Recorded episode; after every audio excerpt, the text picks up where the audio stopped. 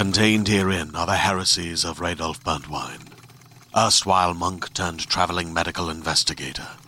Join me as I uncover the blasphemous truth of a plague ridden world that ours is not a loving God, and we are not its favored children. The heresies of Radolf Burntwine, coming January 2nd, wherever podcasts are available.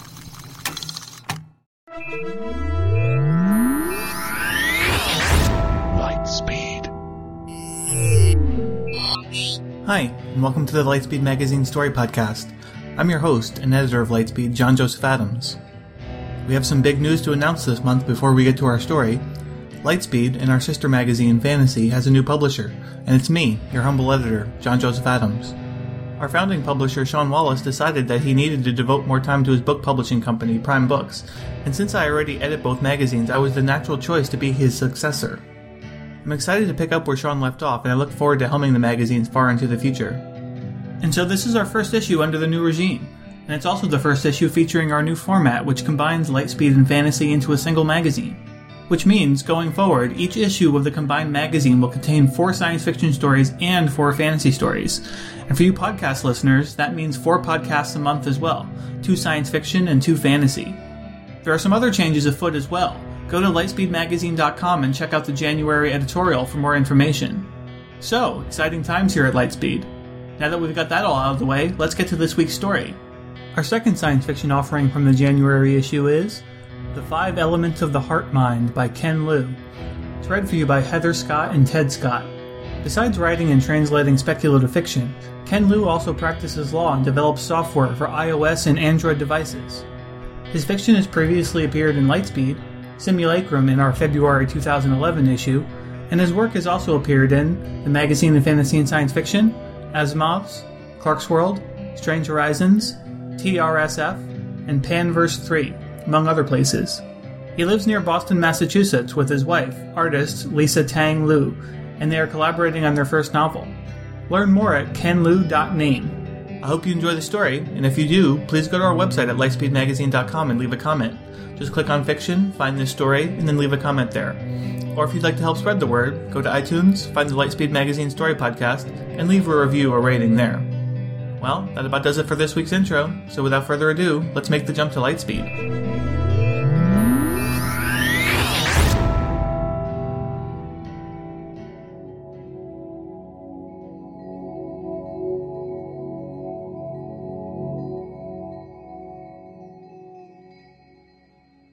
The Five Elements of the Heart Mind by Ken Liu.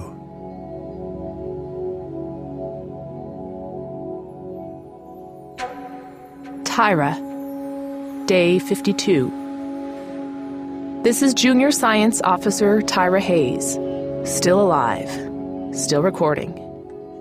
Maybe no one will ever see these entries, but I have nothing else to do, alone in this escape pod. I am here. Thanks, Artie. I didn't mean to slight you. You've been a great help, the best personal AI anyone can ask for. I just wish that another person also survived. You have been moving around constantly during the last 24 hours, pacing in place, tossing and turning. I recommend that you conserve your energy. You are already on one third rations. I need to move while wearing your case on a lanyard so I can generate the electricity to keep you and the recorder powered, remember? Your movements have far exceeded my energy requirements and do not fit your established pattern. What has changed? Tyra? It's the water recycler. Has it slowed down even more? It stopped completely yesterday. Then you have been pretending to drink all day? I do not understand. You told me three days ago that you didn't know how to fix it. I didn't want to make you feel bad. I see. Then I recommend that Seed Explorations Limited look into remedying this lacuna in AI programming for the next release. Ever the optimist, you're still planning for the future. But hyperradio scans show no signs of a rescue ship. Unsurprising. The Dandelion lost structural integrity so quickly that I doubt the bridge even had time for a distress call. and this escape pod's radio is only sublight. Most likely, no one even knows that 265 men and women on the survey ship are already dead. Soon to be 266. Day 53. Artie, if I continue to wait here, I'll soon die of thirst. If I use all the power left in the pod for a final jump, I may end up in a system with no inhabitable planets. Advice? I have no close match for the parameters of your current condition in my database of survival scenarios. This is where my dad would tell me, trust your gut. Your mind resides in the brain, not the gastrointestinal tract. When I used to go to him for advice, he always said that I overanalyzed everything and didn't trust my instincts enough. Should I go to one of the ancient universities on Earth for the prestige or take the full scholarship offered by a scrappy, no name upstart in the rim? Go with your gut. Should I switch my major to Aero Astro because spacefaring jobs paid better or stick with terraforming because I liked living with gravity? Go with your gut. He does not sound very helpful. Actually, just talking to him often got me to see things in a different light and then the right decision would seem obvious. He used to tease me by saying that with me, he never had to worry about boys because I always wanted more data about how I felt. And. Tyra? Oh, I miss him, Artie. I miss him so much right now. I have no close match in my database for suitable words to use when you are crying. Tyra, I am sorry. Day 54. I can't let despondency take over. Have to be rational. Fact. I'm more than 60 light years from the nearest inhabited world. Fact. I won't last another week without water. Fact. There's no reason to think rescuers will show up soon. Fact. The escape pod contains enough power to make one and only one hyperspace jump of up to 5 light years. Fact. There's only one system within range that might contain a habitable planet, Tycho 409a, and it's unsurveyed. Conclusion. The only sensible course of action is to take my chances and jump there. Dad, if you ever get this, I love you. Fazen. The sky suddenly breaks open and a bright streak hurls out of the clouds, heading straight toward me. The air around me crackles and heats up like a blacksmith's furnace. Even through shut eyelids, I can see a blazing streak of fire pass over my head. Then there is a tremendous roar of water as a giant wave tosses me out of my canoe and into the lake. A sphere of polished iron as bright as the sun and as large as the headman's house suddenly pops up out of the water and falls back down with another loud splash. I had been out on the peaceful water, hoping that a bit of salted plum tea would calm the wild fire in my stomach and refine the raw iron in my lungs and restore my body back to Wu Wei.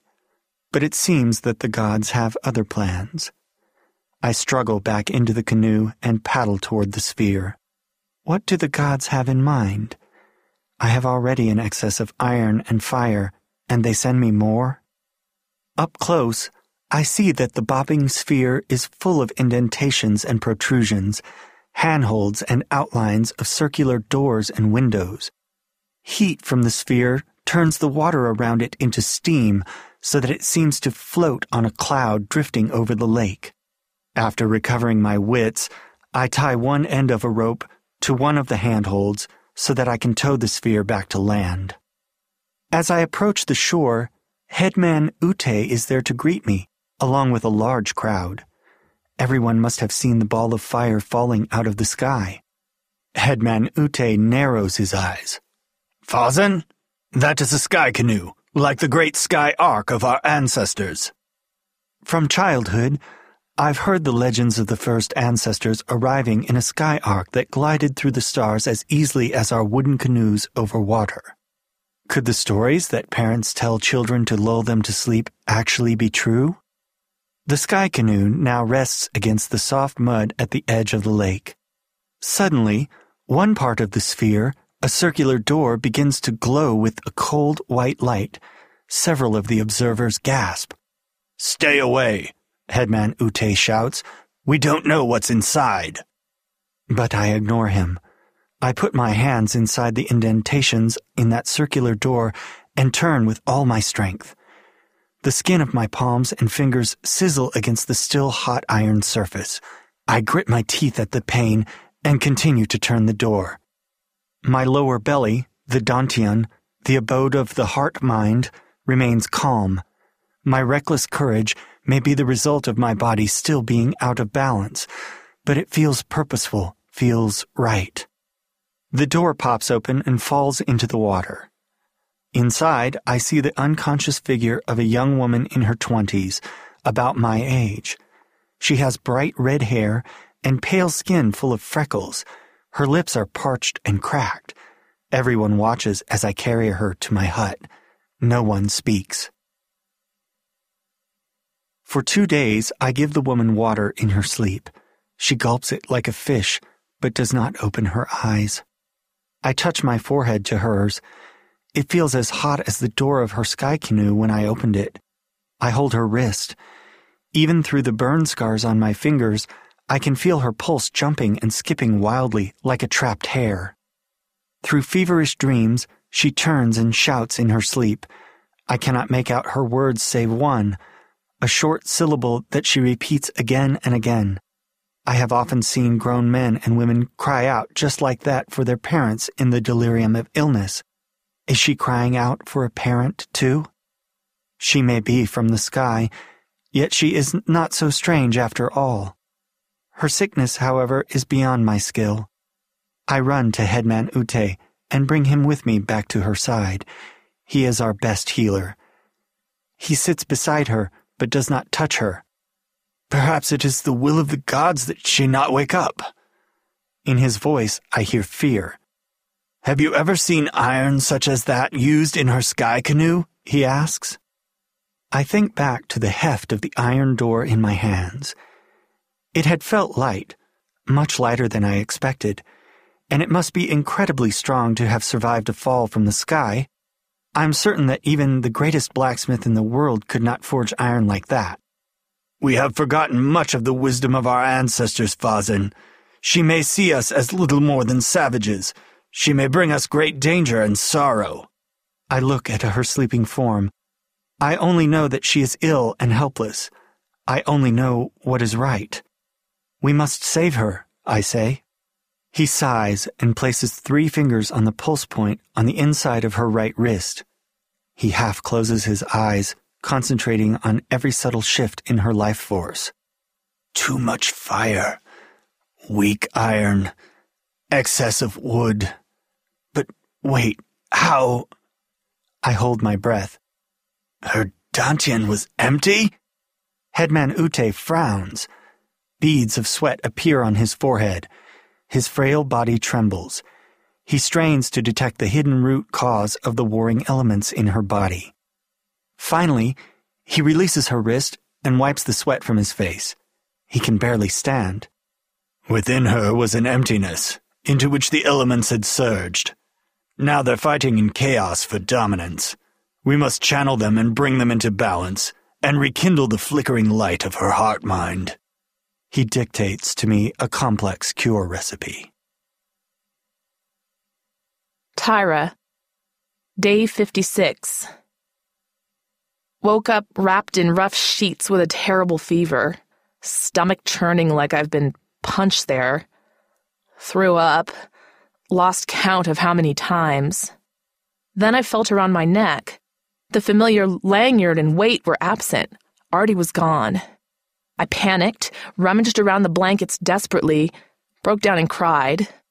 A man dressed in a floor length robe rushed into the room. He tried to comfort me, but his speech was gibberish. I couldn't understand a single word. Then he saw my hands seeking in vain in the empty space around my neck. He ran out, came back, and handed Artie to me. I was so happy I kissed Artie's shell. I did not realize you had grown so attached to me.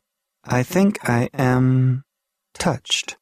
I will thus refrain from commenting on your escape pod piloting skills. You're my only friend in the world now, Artie. Perhaps that man, whom I have heard others call Fazen, can also be trusted. I am still working on deciphering his language, but I believe he took me away only to allow you to sleep more comfortably. He also made me drink a bowl of bitter soup. It tasted vile. I shook my head, but he kept on pushing it at me. I looked into his dark, warm eyes, and I decided that it was easier to just give in. He's also got high cheekbones and a strong jaw, with long, straight black hair that hangs down his back like a heavy silk curtain. Nice smile, too, if you look past the lack of dental care. I want to trust him. The characteristics you cite do not seem relevant to your conclusion. Dad used to say that how you feel about someone within the first 10 seconds you meet is how you'll always feel. But you're right. I never trust first impressions. I need more data. Still, it was nice the way he held my hair out of the way as I retched, then cradled my head and sang to me, his voice low and deep, like the comforting rumbling of the engine on the dandelion. Now for more sleep.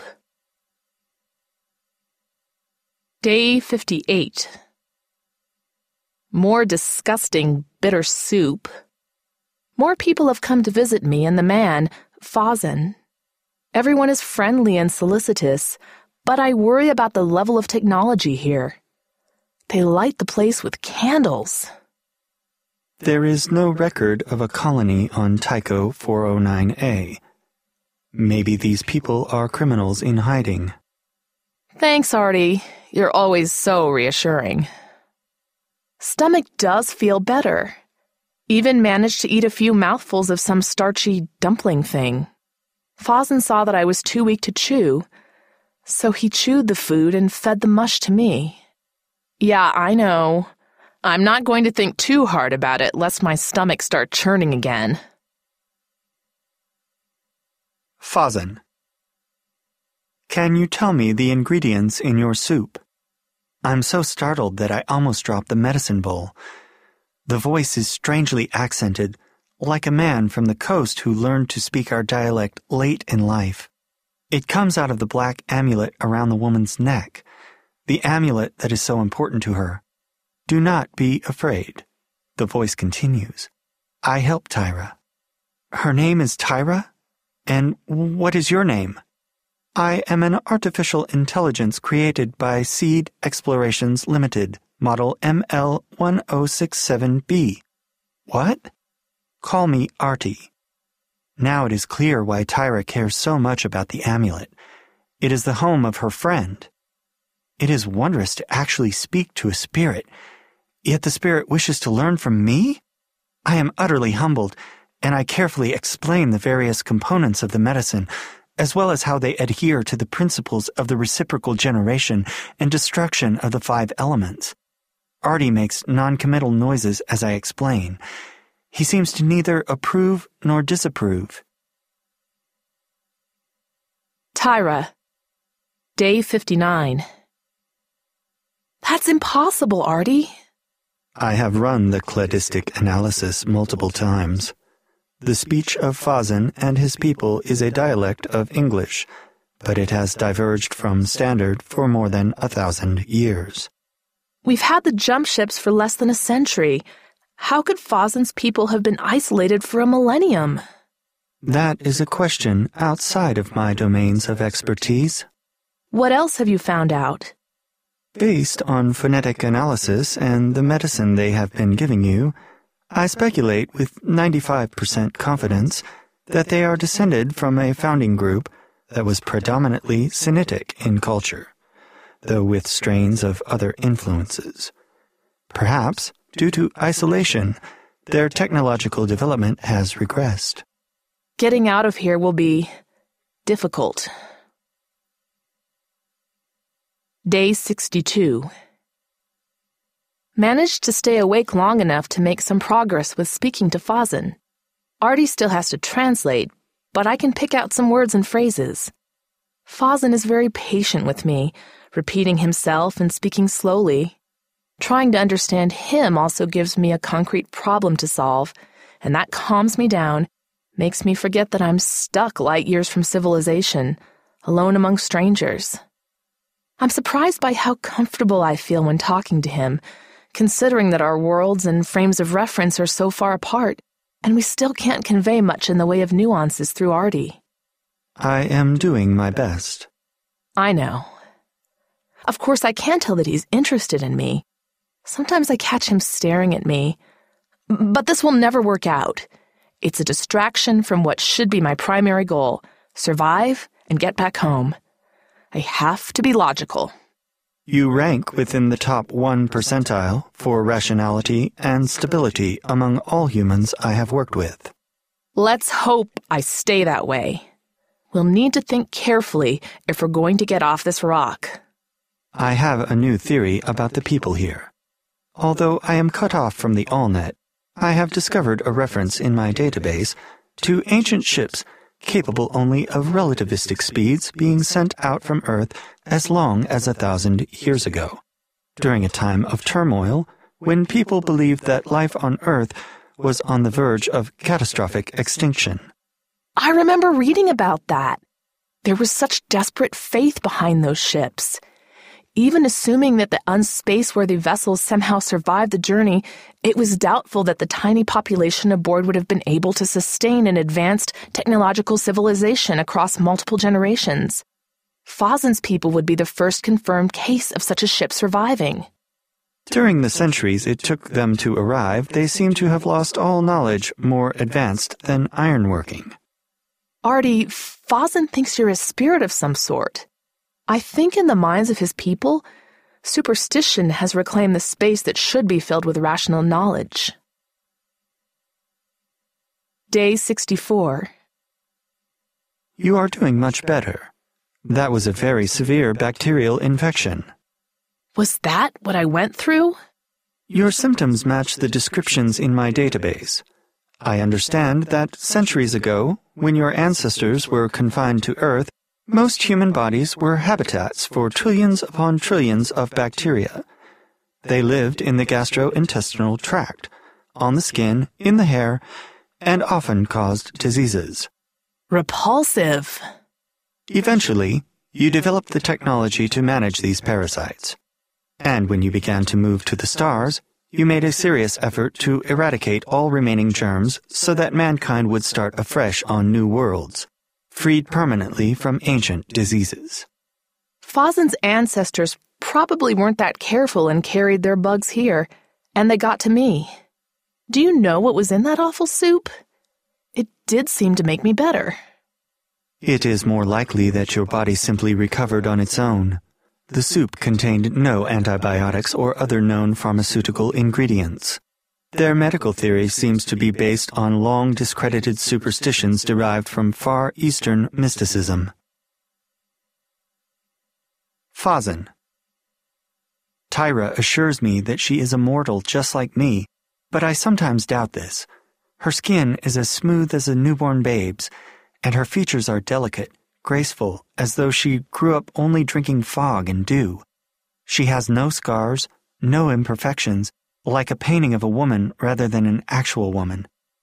I've had genetic therapy and modern medical care since birth, and the gravity on my birth planet is lighter than here, she says, when I point out how special she is. I don't understand many of the words, and Artie is not always able to translate. So I think that what she means is that she began life as an angel, when the sky canoe fell, she was reborn as a mortal. Why? I do not know, but the thought moves me. Can't you get me something to eat that tastes better? she asks. All the food I've had so far is either bland or bitter. I'm craving some sweets. But you have too much fire and too little iron, I say. She has no idea what I am talking about. Patiently, I explain. The five elements of your body correspond to the five tastes. Iron is bitter, wood is sour, water is salty, like the sea, she murmurs. She is getting better at speaking the way we do. Yes, exactly. Fire is sweet and earth is savory. When I first carried you out of the sky canoe, your Dantian was strangely empty, and the elements fought in you for domination.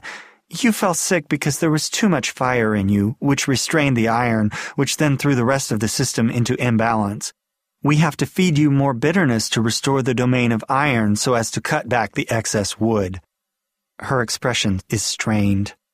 Of course, every person is different, and the right therapy must channel and guide a person's blend of elements in accordance with that person's own nature. As your nature is fiery, maybe a little sweetness now will do some good. Fire sometimes can be used to cure an excess of fire. She drops her face into her hands and rubs her forehead hard.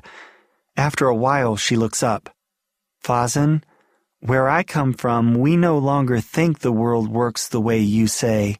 We know that the body is a biological machine and diseases are malfunctions due to foreign irritants that require chemical interventions and genetic corrections. Her voice is gentle, but her tone is condescending. I see that she does not trust our medicine, even though it has made her better. I'm angry and more than a little sad.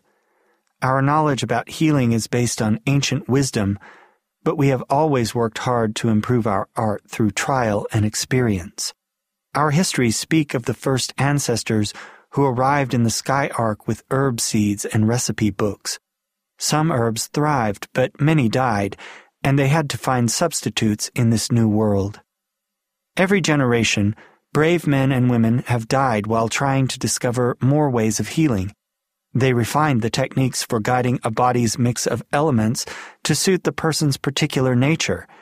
Headman Ute himself has fallen sick many times from testing herbs and minerals on his own body.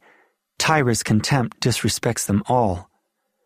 She sees the expression on my face. I'm sorry, Fazen. I don't know why your medicine works, which is why I'm frustrated it doesn't make any sense. I don't wish to be angry with you, I say. So I will take some salted plum tea to empty my mind and restore balance to my Dantian. Would you like some as well? She sighs and nods. After taking a sip from my cup, she smiles. What are you thinking about? I ask. My father always said that no dispute should ever get in the way of sharing a drink. Now I finally understand what he meant. We both drank to that. Tyra. Day 110. Is there a way to get off this rock with only medieval technology? Just asking that question makes me want to give up in despair. I try to see myself through Fazen's eyes. Much of my time is spent drawing symbols and figures on paper and quizzing him about the existence of glowing rocks and rare metals. He must think I'm mad, or that I'm a witch. To try to distract me from visible frustration, he takes me on fishing and hiking trips, where we eat what we catch and gather. I do not think it is wise for you to continue to consume so much raw, unsterilized food. I don't exactly have a lot of choices, do I? Actually, I've come to like this diet of unprocessed foods. Sure, the fish and herbs and mushrooms are nothing like the nutritionally balanced meals of home, but there is a kind of wild flavor to everything that delights the tongue, and the food sits well in the belly after working for your dinner. And it's fun to hear Fazen talk to me about the food. He has a story about everything. This fish is good for the kidneys, and he once prescribed it for a boy who peed green. That berry is a good match for my fiery heart, and he used to feed them to baby birds who were cold and hungry in winter. These mushrooms are of the domain of iron, and he ate them when he was little to gain courage. Sometimes I wish these hikes would never end. Fazen. The loud crashing beats of the gong interrupt the quiet conversation between Tyra and me. We rush out of my hut. Fire! Fire! Everyone gazes west, where thick plumes of smoke are rising into the sky. The summer has been unusually hot and dry. The wind is strong and will bring the fire to the village in no time. The headman organizes everyone for evacuation into the lake. I reach for Tyra's hand so that we can run to the water. But she doesn't move. She glances around at the villagers rushing about, at the scared children crying for comfort. What about your houses and crops? she asks. Nothing can be done about them, I tell her. The fire can't be stopped. She looks at the approaching flames. Then she turns to me. We can stop the fire. Something in her eyes, fiery amber like her spirit, tells me to trust her. Surprisingly, Headman Ute, who has grown to like her in the last few months, agrees to listen to her. Tyra directs the villagers to clear out a strip of fields to the west of the village. Cut everything down. Leave nothing that can burn.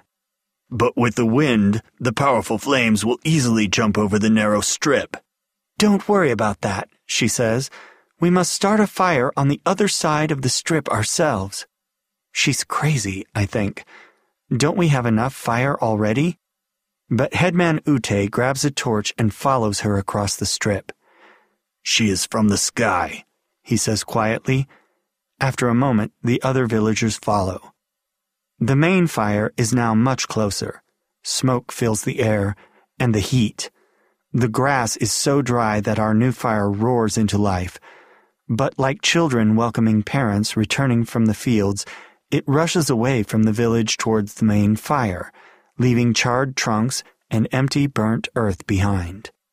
By the time our fire joins the main fire, there is a mile wide empty swath of land between us. The fire rages, but can come no closer. The villagers cheer. How? I look at Tyra in wonder. Tyra explains that a great fire heats the air above, drawing the colder air toward it. When we started our own fire, the power of the great fire drew the new fire away from us and formed the fire break. You are a magician, I say. It's simple physics, she says. Using fire to fight fire.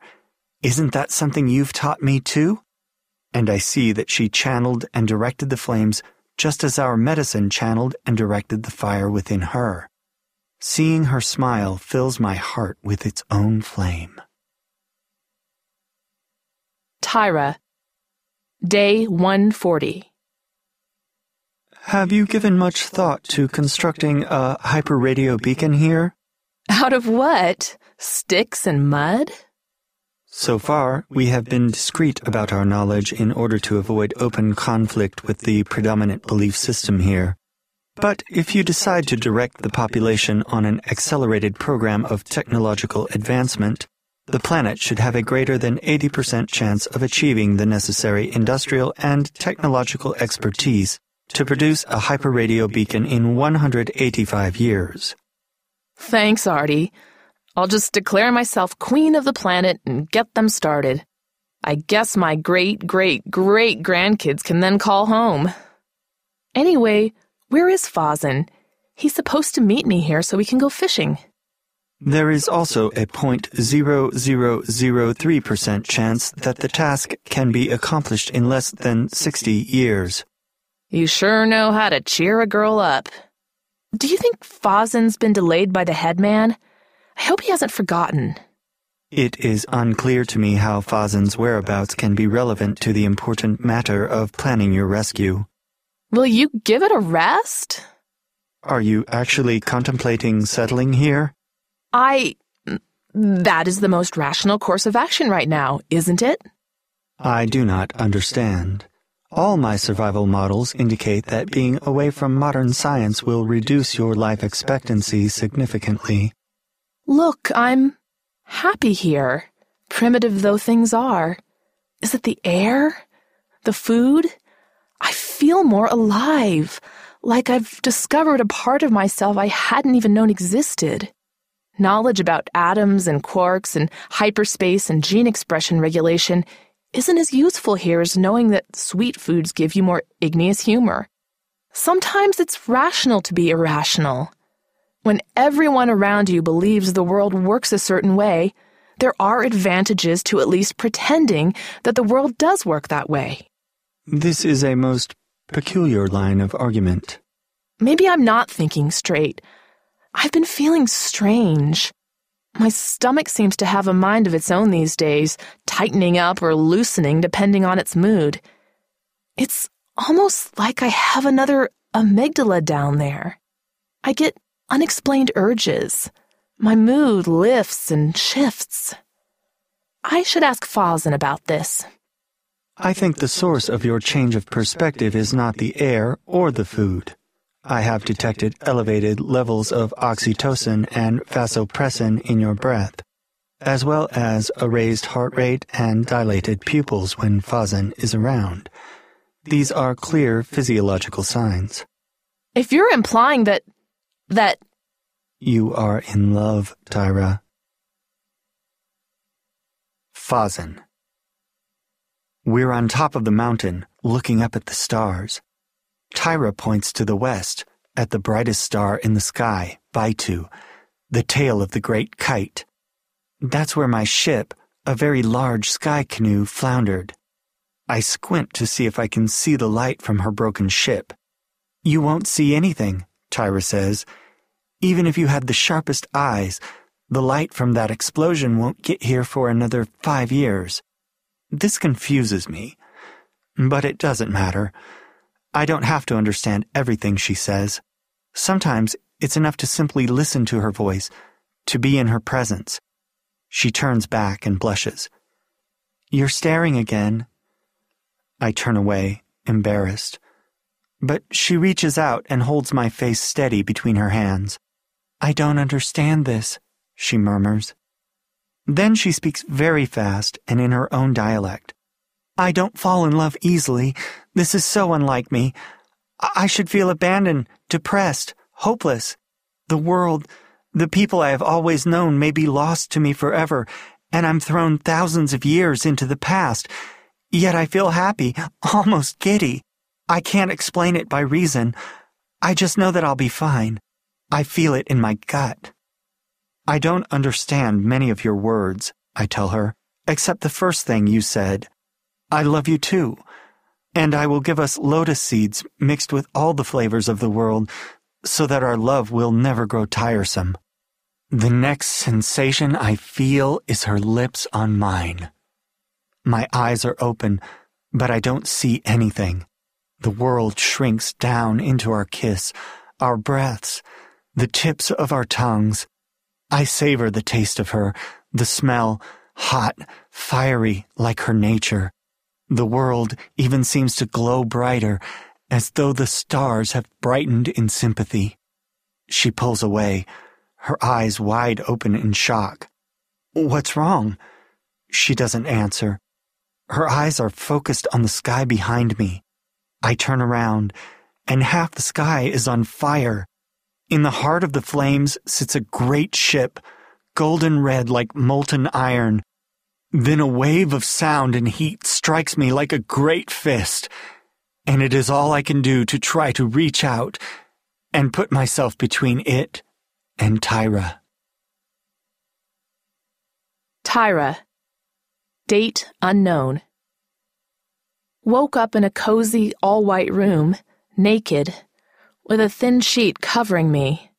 You gave us quite a scare, my head felt woozy, and it took me a few tries to locate the source of the voice a balding man in a white robe standing behind me. Trying to twist around so that I could see him made me groan. Sorry, he said, walking around to make it easier for me. They always put the life signs monitors back here. I've been saying for years that it makes it hard to talk to patients. Where? What? Who? It was hard to decide what question to ask first. An image of Fazen came to mind, but the image felt like a stranger, unreal, like I made him up or read about him in a book. Something was missing. I checked myself, my arms, my legs, my fingers and toes, all present. Yet it was as though I had a phantom limb, a void in my gut. Peter Saltz, ship's doctor. You're aboard the Shamrock. That's the Dandelion's sister ship. How? We grew concerned when the Dandelion didn't radio in any reports for more than a month, but we only had a general idea of where the ship was, and it took a while before we located the wreckage and picked up the signal from your sublight beacon. I had left behind in that beacon the coordinates of Tycho 409A. What happened to your ship was terrible. He stopped, at a loss for words. I closed my eyes. The memory of the 265 friends, gone forever, was overwhelming. I've gone through some of your logs. Tyra, your story is incredible. First drifting alone in deep space, then a desperate jump to a colony lost to history, and finally living among savages. When we found you, your body was teeming with a most incredible collection of bacteria. I couldn't believe that you survived. You're lucky that the shamrock just happened to have. Anyway, I had to keep you asleep while I quarantined you and got you cleaned up. You're lucky we were able to get you out of there. The natives were quite hostile when we rescued you. I wanted to ask him about the natives, but I couldn't summon the anxiety that I thought I ought to feel, and that frightened me. I tried to hold on to the memory of Fazen's voice. Lotus seeds, our love, never tiresome. But the words didn't warm my heart like I expected. They sounded trite, trivial, meaningless. Then I thought about my father, and the pang of missing him hit me like a punch in the stomach. I was relieved that I was at least still human. I hadn't lost the ability to feel. Suddenly, I was very tired, and I closed my eyes. Fazen. The strangers took Tyra away a week ago, but their great ship has remained in the sky. I haven't been able to eat or sleep properly. I wait on the mountain, hoping that she will return just as suddenly. A sky canoe, only a bit bigger than Tyra's sphere, descends from the great ship. As it lands, the force from its whirling wings knocks me to the ground. When I finally open my eyes, I cry with joy. My Tyra is back. But she is not alone. Two men are with her. They're covered head to toe in iron suits that glitter in the sun, and crystal bubbles surround their heads. Through the crystal bubble, I look into her eyes. Something is wrong. The eyes are cold, vacant. It's like looking into the eyes of a stranger, a shell. She is not fiery. She is not earthy. She is not anything at all. She is a hollow shell. Silently, she moves her lips behind her crystal bubble. Artie's voice comes out of her amulet, translating. Even the spirit sounds strange, clipped, formal, like the way the bellman reads the judge's decisions at the winter court sessions. I come to give you important news this planet belongs to Seed Explorations, my employer. Tyra, what happened to you? Doggedly, she goes on. Seed purchased the settlement rights here 50 years ago, but they never got around to exercising them. Now that they know this planet doesn't need any terraforming, they're eager to develop it. Your presence here has no legal authority, and Seed wanted to remove you. But in light of how you cared for me during my sickness, I convinced Seed to grant you some plots as reservation land if you'll agree to an exclusive contract to allow Seed to operate an anthropological experience park for off world tourists in your settlements. Tyra, you belong here. You belong with us. She hesitates for a moment and then gently adds, It's time for you to rejoin the rest of the human race and reclaim your lost legacy. I wish to speak to her without the strange men in iron suits watching. I want to place my hands around her face, to gaze into her eyes, but the crystal bubble around her head, cold and hard, stops my hands. What little I do understand of Tyra's speech makes me angry. My stomach churns. Headman Ute was right. The Skymen have brought us danger and sorrow. We will not give up our world, I shout at the Skyman. We will fill our veins with fire and iron, and you will taste nothing but the stench of rotting earth, the taste of death and defeat. The two men grab me by my arms and pull me away from her. At first I struggle, but then I see the fear in her eyes and I let go. I feel ill. The elements rage in my body, warring in chaos. Tyra. Artie, what is wrong with me? When I was down there, it was like I didn't even know Fazen. I felt nothing for him.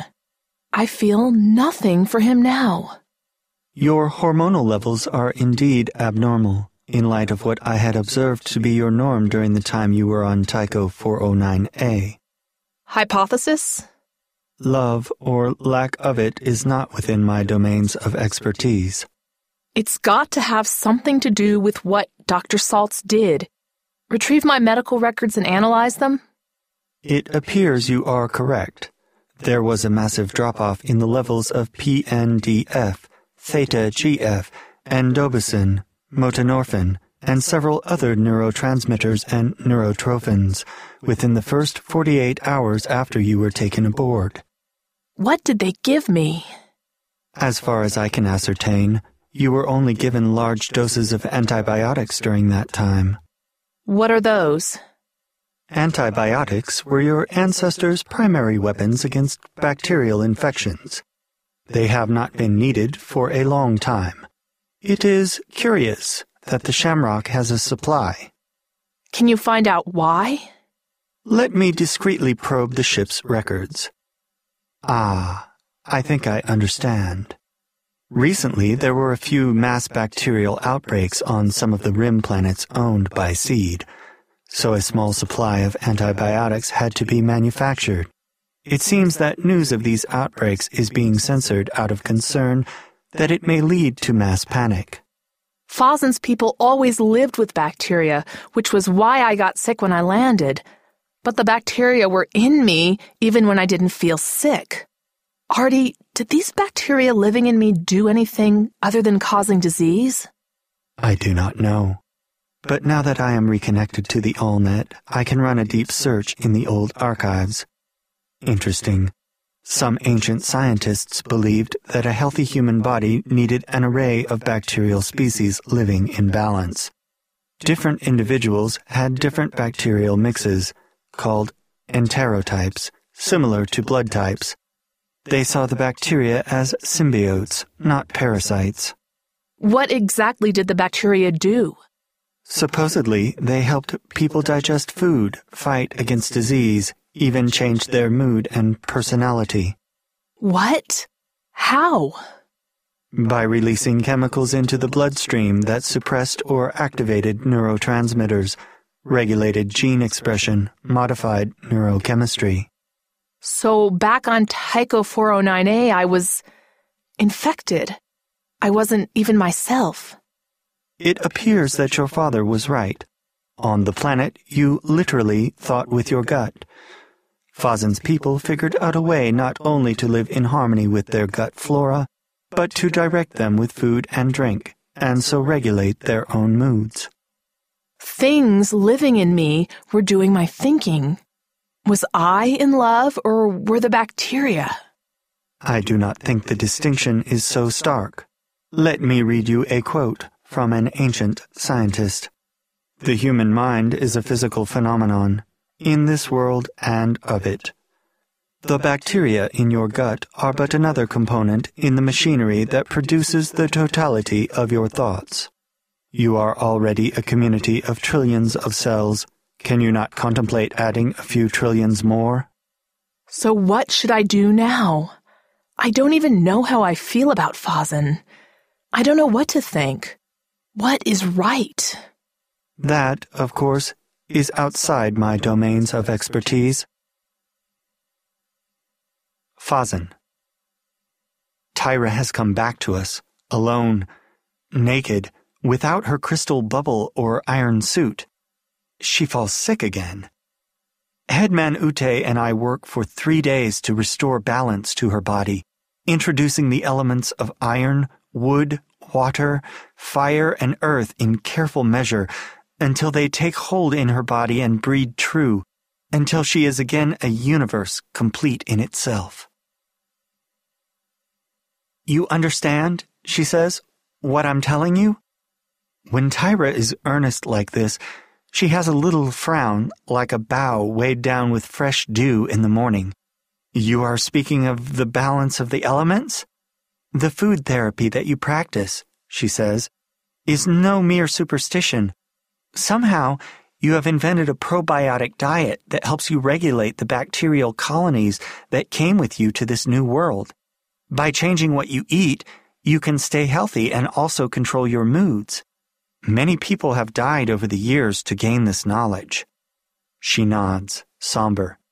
The elemental theory that you use to explain why the techniques work may not make sense to me and may be metaphorical, but the techniques do work. They should be preserved and taught to the rest of humanity, who have forgotten how to live and think with their ancient symbiotes. I believe that the plagues on the rim planets may be a consequence of overly aggressive efforts to eliminate all microbiomes in humans, Artie says. You cannot, it seems, live too clean and pure a life. Tyra continues. I explained to Seed that if they insisted on enforcing their claims to Tycho 409A, I would go public with the information about how people are dying on their colony planets but if they are willing to leave you alone, I would help Seed adapt your food therapy techniques into a long term cure for these outbreaks and assign the patent rights to them. I don't understand everything she and Artie are saying, but it is enough that when I now look into her eyes, I see the real Tyra. I'm a different person when I have these creatures living in me, she says. I'm more adventurous, more impulsive, happier. This is the true you, I tell her, the way you were meant to be. I don't know if that's true, she says. I'm still trying to get used to the idea that my mind is embodied not only in my own cells, but also in the cells of trillions of tiny organisms who live on me the same way we live on this planet. Of me, but not me. I'm not sure who I am, but I choose to come back because I like this me better. It's a visceral feeling my father will be proud. I'd like to meet him, I say. I want to meet him not only because Tyra has spoken so much of him, but also because I'd like to have his blessing before I ask Tyra a question. I'd like that, she says. I haven't visited him in a while, and I have a feeling he'll like you. He'll enjoy hearing about my negotiations with Seed. My simulations indicated only a 52.26% chance that Seed would have seen the wisdom of your solution and accepted your deal, Artie says. You took quite a risk. I guess you could say I trusted my gut.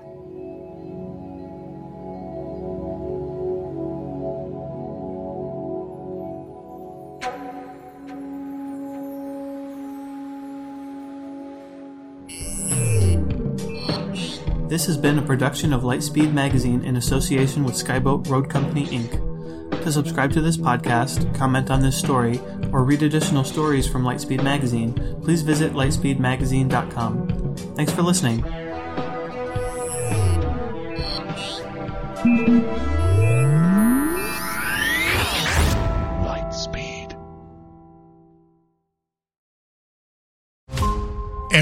Five minutes, a transplant candidate dies while waiting for a compatible heart, liver, or kidney. Imagine a technology that could provide those life saving transplant organs for a high price, and imagine what a company would do to monopolize that technology. On a remote island in Lake Superior, a team of geneticists unlocks this holy grail of medicine by reverse engineering the genomes of all mammals, creating an animal with organs perfectly suitable for human transplantation. They envisioned a docile herd animal, but one team member had another, darker vision. This ancestor is anything but docile.